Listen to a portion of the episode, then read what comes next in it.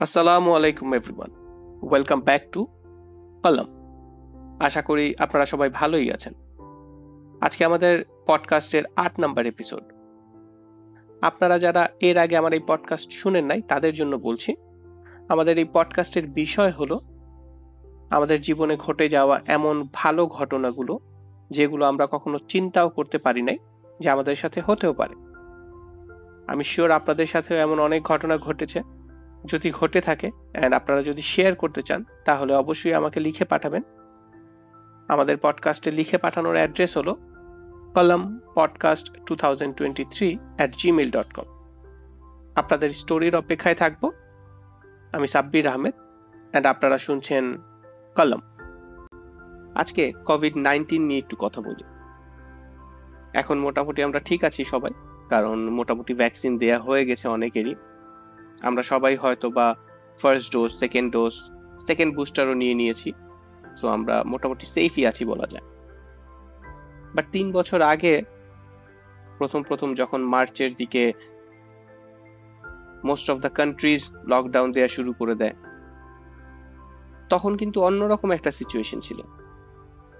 তখন কেসেস অনেক কম ছিল বাট সায়েন্টিস্টরা বুঝতে পেরেছিল যে হ্যাঁ এটা আস্তে আস্তে বাড়বে। সিচুয়েশন অনেক খারাপ হয়ে যাবে।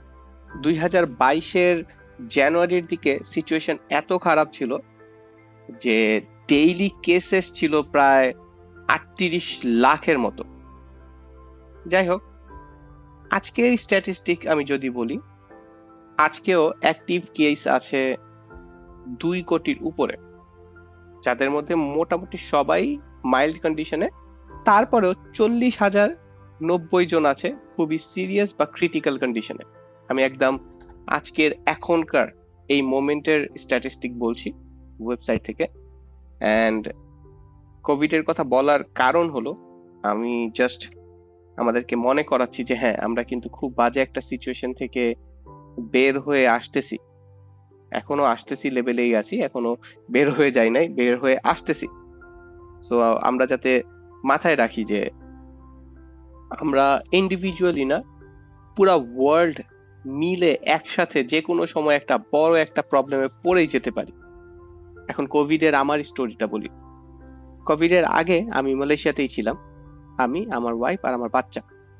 কোনো একটা কারণে আমার ওয়াইফের অ্যান্ড বাচ্চার বাংলাদেশে যেতে হয় টু থাউজেন্ড টোয়েন্টির জানুয়ারিতে তখন কোভিডের কথা নিউজে হয়তো বা একটা দুইটা আসতেছিল।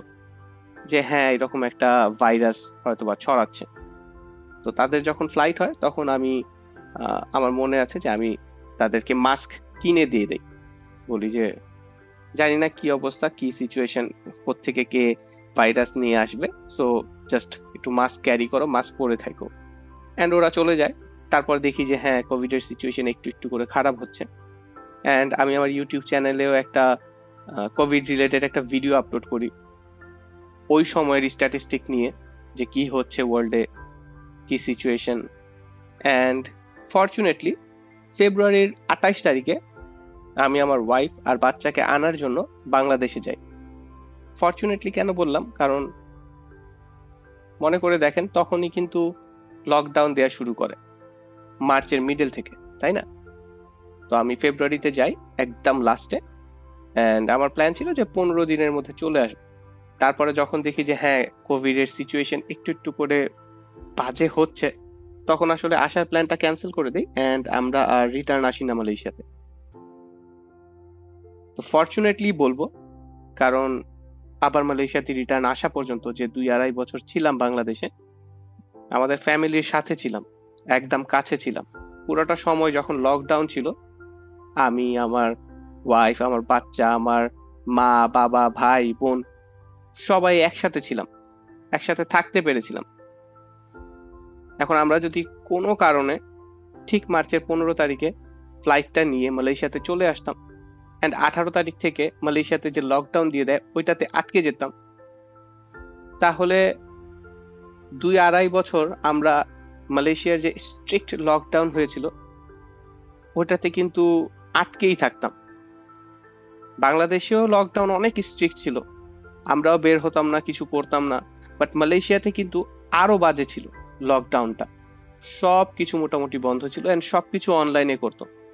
তো আমি বলব যে একা একা মালয়েশিয়াতে আটকে যাওয়ার চেয়ে বাংলাদেশে চলে গেছিলাম, সময় মতো, একদম টাইম মতো বাংলাদেশে চলে গেছিলাম অ্যান্ড ফ্যামিলির সাথে ওই বাকি সময়টা থাকতে পারছি। এটার জন্য আসলে আমি অনেক হ্যাপি অ্যান্ড আরও বড় ব্যাপার হলো যে আমার ফ্যামিলির বা আমার আশেপাশের একদম ক্লোজ রিলেটিভস এর মধ্যে কারোরই কোভিড হয় নাই। তো এটাও আল্লাহর রহমত যে আমরা সবাই মোটামুটি সেফ ছিলাম, ভালোই ছিলাম। এই তো। আশা করি আপনারাও সবাই ভালোই ছিলেন। অ্যান্ড এখনও ভালোই থাকবেন। যদি কারও ভ্যাকসিন নেওয়া না হয়, তাহলে ভ্যাকসিনটা নিয়ে নেন। বা সেকেন্ড ডোজ নেওয়ার কথা থাকলে সেকেন্ড ডোজ নিয়ে নেন। বা বুস্টার নেওয়ার কথা থাকলে বুস্টারটা নিয়ে নেন। অ্যান্ড যতটুকু সম্ভব সময়টা ফ্যামিলিকে দেওয়ার চেষ্টা করেন। এই তো। সাইনিং অফ আমি সাব্বির আহমেদ। অ্যান্ড আপনারা শুনছিলেন কলম।